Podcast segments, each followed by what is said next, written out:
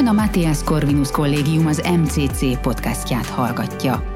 Tudjon meg rólunk többet az mcc.hu honlapunkon, Facebook, Instagram és Twitter csatornáinkon, valamint olvassa professzoraink, külső szerzőink és diákjaink írásait korvinák.hu tudásbázisunkon.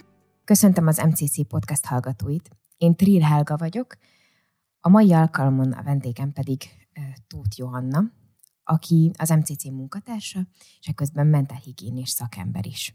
Köszöntelek! Szeretettel köszöntelek én is, és minden hallgatót is. A mai beszélgetésünknek a témája leginkább a, a meseterápia lesz, és azt, hogy hogyan lehet egy szakkollégiumban egyetemi körülmények között pszichológiai nevelést folytatni. De engem leginkább az a kérdés érdekelne most, hogy szerinted mi az oka annak, hogy a korábbi, szóval a történelem során azért nagyon sokat fejlődött akár a pszichológia is, és a modern társadalom pedig nagyon fölkapta a szó pozitív értelmében ezt az egész mentálhigiéniát, a pszichológiai gondolkodást, a terápiákat, hogy mi az oka annak, hogy szerinted pont most van ennek ideje, és most éred be igazán. Ez egy nagyon régi történet, mert már az ókori gondolkodóknak is nagyon fontos volt az, hogy épp testben, épp lélek, az emberek jól legyenek a szónak a legnemesebb értelmében, és ez azért az évtizedek, évszázadok, évezredek alatt ugye ez azért úgy működött, hogy többé-kevésbé sikerült megtalálni azt az egyensúlyt, ami így az életformában ez így hasznos volt, vagy talán kevésbé tűnt fel, hogyha valakinek ez így kevésbé sikerül. Megvoltak azok a szokások, azok a lépések tulajdonképpen, amiről szerintem a meseterápia kapcsán fogunk is beszélni egy picit, de hogy ezekkel így tulajdonképpen ilyen önsegítő módon megoldották maguknak az emberek. Viszont most mondjuk a 21. században már azért annyira pörgős és annyira rohanó világban vagyunk, és annyira eszközzé vált minden tulajdonképpen, és eladási tárgyá, hogy kicsit a pszichológia is valószínűleg ilyen, hogy most már egyre több igény van arra, hogy saját magunktól nem tudjuk megteremteni azt, hogy megálljunk, azt, hogy közösen fejlesszük egymást, magunkat, segítsünk ebben, hanem valószínűleg ez az, ami egy ilyen nagy motiváló erő volt, illetve hogy azért az 1900-as években nagyon erős volt az ez irányú gondolkodás, rengeteg olyan pszichológus, pszichiáter szakember akkor nőtt ki tulajdonképpen, illetve a képzések is akkor váltak olyan szintűvé. Az orvosi vagy bármilyen egyéb képzés, hogy már elkezdték figyelni azt, hogy az emberek hogyan működnek, a gondolkodásuk, az agyuk, a működésük, és valószínűleg ez az egész egész így most arra összeért. És a te személyedben hogyan határoztál úgy, hogy ezzel szeretnél foglalkozni? Nekem mindig is biztos volt az, hogy emberekkel szeretnék foglalkozni. Az sok kérdést vetett fel, hogy ez milyen irányból tegyem. Alapszakom, vagyis alapvézettségem szerint szociálpedagógus vagyok, tehát hogy inkább egy ilyen szociálisabb oldalról közelítettem meg ezt a dolgot, és közben alakult, meg finomodott tulajdonképpen annyit, hogy, hogy inkább így a, a lelki egészség és ennek a megőrzése került a fókuszban. És te ugye kifejezetten mentálhigiénével foglalkozol. Én nem akarom alábecsülni az embereknek a tudását, de szerintem nagyon sokan nem tudják azt, hogy mi a különbség a mentálhigiéné és a pszichológia között, hogy ezt egy kicsit el tudnád nekünk mesélni. Igen, a mentálhigiéné most már azért úgy talán kezd be kerülni a köztudatba, mint kifejezés, de azért még mindig egyébként aránylag friss, tehát hogy ez 1900-as évek elején jelent meg először Amerikában, és a század végén voltak az első képzések Magyarországon. Tulajdonképpen a szószoros értelmében a lelki tisztaság, lelki egészség a jelentése a mentálhigiénének, és ennek a fő fókusza a megelőzésen, a prevención van.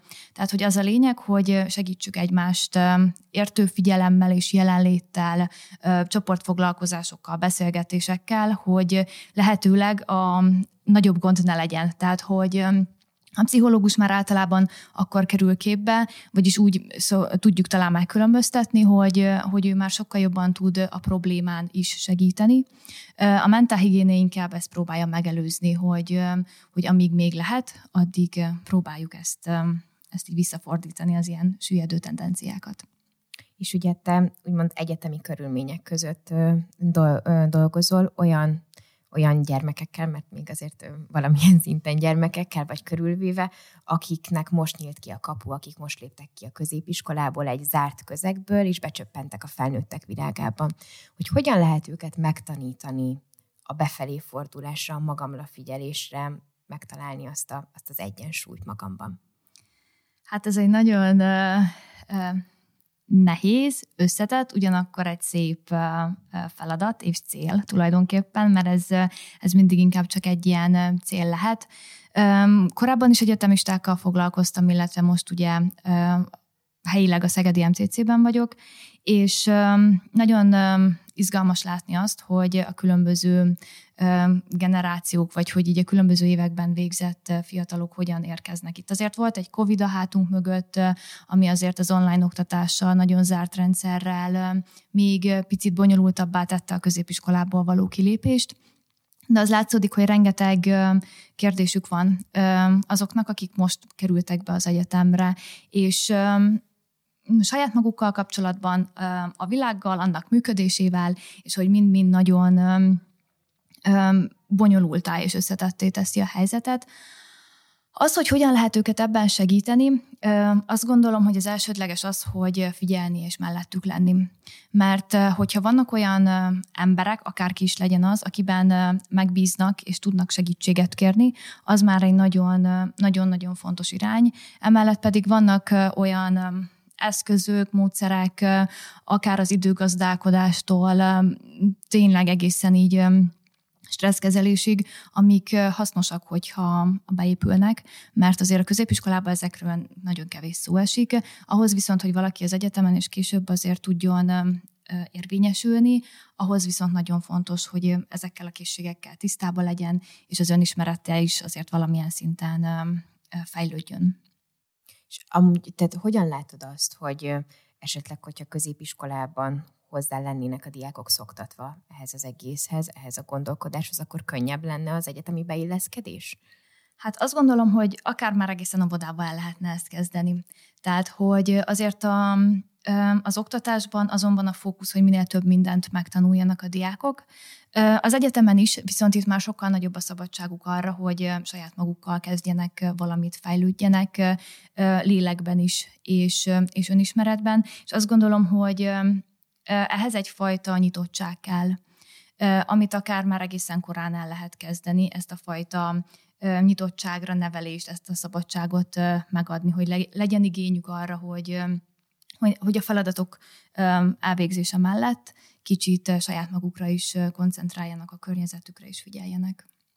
Említettük most ezt a picikortól való nevelést, hogy itt jön be ugye a meseterápia esetleg, hogy azt hány éves kortól, vagy ez hogyan zajlik egyáltalán, vagy mi is ez valójában? igen, igen. A meseterápia tulajdonképpen a mese szó miatt általában így a, a kicsikre asszociálunk, és, és ezt kötjük össze. Ez ennél egy picivel összetettebb. igen, igen, igen, mert ugye, ahogy ezt, ezt az elején is kicsit érintettük, hogy a mesék, a történetek egyébként eredetileg felnőtt műfaj volt. Tehát, hogy a népmeséket azok a felnőttek hallgathatták, akik így hidegtéli estéken összeültek, himzés, kukoricafosztás közben nem tévét néztek, hanem, hanem egymásnak történeteket mondtak. És ezek a történetek, ezek egyes élethelyzeteket írtak le, tulajdonképpen ilyen mesés köntösben és egy ilyen elvont rendszerben. Ezek az emberek értették, hogy mit mesélnek, tudták azt, hogy mit jelent, amikor útnak indul a legkisebb királyfi, amikor meg kell harcolnia a sárkányjal, tehát hogy megvoltak ezeknek tulajdonképpen a magyarázatai, és ezeket a kódokat tudták értelmezni. Onnan jött a meseterápiának az ötlete, hogy, hogy ezeket a mai világban már kevésbé tudjuk a helyén kezelni. Elolvasunk egy mesét, és nem értjük. Azt látjuk, hogy na, ez most így aranyos, vagy szokásos magyar népmese, vagy ez egy kicsit furcsább, de hogy, hogy így kevésbé tudjuk megfogalmazni azt, hogy mi az az adott élethelyzet, amit bemutat. Na hát a meseterápia egyébként ugye pont erre van, hogy picit megnyitni, megnyitni azokat a kódokat, azokat a kapukat, amiket így nem ismerünk már, és ezekre picit fókuszálva saját magunkat, meg a környezetünket jobban megismerni, illetve mintát kapni azoktól a más a hősöktől, akiknek sikerült tulajdonképpen happy end zárniuk az adott történetet, mert a mesékben Sokszor kapják azt a vádat egyébként a mesék, hogy azokban mindig szép és jó minden. Csak hogy ez, hogyha picit jobban megnézzük, akkor ennél árnyaltabb, mert általában van egy ideális alaphelyzet, amiben utána van valami alapkonfliktus, egy olyan probléma, ami felborítja ezt a rendet. És a hősnek az a feladata, hogy végigjárja az útját, és azt a rendet valamilyen módon, kicsit más minőségben, de visszaállítsa, hogy egy olyan olyan tényleges elrend legyen körülötte, amiben jól érzi magát, amiben fejlődni tud, ami így komfortos minden szempontból. De ehhez, ezen a nehéz úton végig kellett mennie. És ezt tanítják nekünk a mesék, hogy hogyan tudunk a nehéz helyzetekből fölállni, és akkor ezeken az utak, utakon végig menni tulajdonképpen. Ez pedig nem életkorhoz kötött. Tehát én például egyetemistákkal csinálom legtöbbször, de fiatalabb korosztályjal és idősebbel is lehet tulajdonképpen bármeddig, akinek van erre nyitottsága és szívesen hallgat meg egy-egy mesét, és ezen keresztül szívesen fejlődik csoportban vagy egyéni módon. És mi az a kor, amikor a leg, tehát a, amikortól a leginkább ajánlott? Öm, mesélni, azt, azt bármikor lehet, már egészen picikéknek is egy konkrét mesét elolvasni, azt, azt azért talán inkább így óvodáskortól érdemes, mert az annál kisebbek nehezebben értik meg az ilyen hosszú összefüggő dolgokat, még nem tudják értelmezni. Olyankor inkább azt érdemes, hogy akár ilyen kis állatszereplőkkel rövid történetet mesélni, vagy elmondani, hogy az adott napjuk hogy történt, és ezeket így összefoglalni, verseket, mondókákat mondani, játszani. Óvodáskortól szoktuk inkább ajánlani a műmeséket, aminek, ami azt jelenti, hogy van szerzője, és ezek ilyen általában rövidebb, didaktikusabb mesék, most mondjuk nagyon ismert akár a Pogyó és Babúca, vagy bármi ilyesmi, ami azért így nagyon közel áll a gyerek gondolkozáshoz. És igazából általános iskola, ugye felső tagozat eleje, alsó tagozat vége, az, amikortól így a magyar népmesék, vagy úgy általában a népmesék akár jobban behozhatóak, mert az már sokkal inkább a felnőtt gondolkodás irányába vezeti tulajdonképpen a gyerekeket, és, és emiatt érdemes már így onnantól kezdve, de bármeddig. Mit gondolsz, hogy a mai kor gyermekének mi a legnagyobb megküzdése, mi az, ami a legnagyobb problémát jelenti neki, és amivel leginkább szakemberhez szoktak fordulni mostanában? Ez is nagyon összetett, mert családi állapottól, élethelyzettől függően rengetegféle lehet. Egy egészen rászoruló és nagyon rossz környezetben élő gyermeknek teljesen más nehézségekkel kell megküzdenie, mint egy jó módban élő, akinek a szülei folyamatosan dolgoznak, és tulajdonképpen nem is látja őket. Tehát azt gondolom, hogy így nehéz erre így általános, meg konkrét problémát mondani, de az biztos, hogy, hogy nagyon végletes, illetve talán inkább az a nehéz, hogy, hogy a rengeteg online kütyűvel, eszközzel, illetve a, a folyamatos rohanással nagyon-nagyon kevés idő és energia jut arra, hogy a gyerekek tényleg játszanak sokat, könnyebb a kezükbe adni egy tabletet, és akkor már benyomkodja akár fél évesen az, hogy melyik mesét akarja nézni, mert így az ábrákat felismeri, viszont igazából ez úgy később érződik tulajdonképpen ennek a súlya, hogy, hogy, hogy kevesebb az idő és a tér erre, hogy, hogy szabad játékkal, kreatív gondolkodással fejlődjenek, és ez viszont már megjelenik akár egyetemista vagy felnőtt korban utána hiányként, mert sokkal nehezebb, nem lehetetlen, de hogy azért nehezebb ezekhez így visszanyúlni, meg nagyon, nagyon kell akarni tulajdonképpen ahhoz, hogy, hogy ez működjön utána. Ez lehet, hogy egy pessimista kérdés lesz, de ennek mi lehet majd a kifutása, hogy egy ilyen társadalom nevelődik föl lényegében? Hát ennél nálam sokkal okosabbak és tanultabbak is rengeteget gondolkodnak ezen, és vannak nagyon-nagyon szomorú kilátások tulajdonképpen, és egy ilyen valóban pessimista kép, ahogy így, így elkezdted a kérdést. Én bízok egyébként abba, hogy ez ez visszafordítható. Akármit is gondolunk, és tulajdonképpen munkatársaimmal, kollégáimmal, hasonló végzettségűekkel azon vagyunk, hogy, hogy minél jobban segítsünk kinyílni azoknak a, a fiataloknak is, akik egyébként akár gyerekkorban ezt kevésbé tapasztalták meg, de, de a mentál irány, meg a, a mesék például, vagy akár egy művészetterápia, vagy a zene, vagy bármi ilyesmi, az, az mind-mind olyan húrokat szólít meg az emberekben, amiket így, így el lehet nyomni, de ettől függetlenül azért fontos, hogy, hogy engedjük. Úgyhogy próbálkozunk. Azt gondolom, hogy nagyon sokan, és reméljük, hogy lesz ennek eredményem. Sokan úgy vélik, vagy úgy gondolkodnak, hogy azzal, hogy bejött a pszichológia, nagyon nagy teret nyert a, az individualizmus, hogy a, az, az énben való gondolkodás folyton. Ennek van-e bármilyen hátránya, vagy egyáltalán ez a felvetés igaz-e? Um, az biztos, hogy jelentős manapság az, hogy egy egyén érvényesülni tudjon, előre tudjon haladni, elérje a céljait, és akár hogyha így világszinten nézzük, van egy ilyen nagyon erős réteg, aki e szerint éli a mindennapjait, e szerint neveli a gyermekeit. Nem tudom, hogy ez, ez jó vagy rossz, vagy hogy mennyire függ a pszichológiától.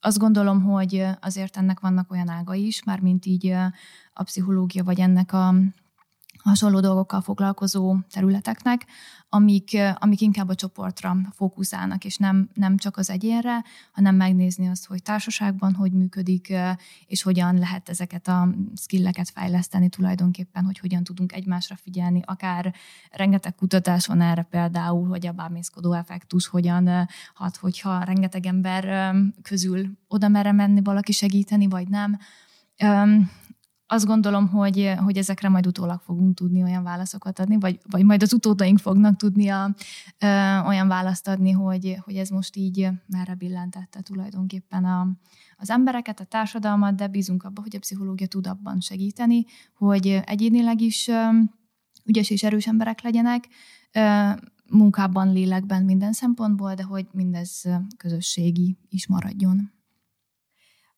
az egyetemi körülmények között megfigyelhető-e az, hogy az elmúlt két év nehézségei hogyan rakódtak le a gyermekekre? Ez a bezártság, a, akár a, az önmagam felé fordulás, ez látszik a gyermekeken most?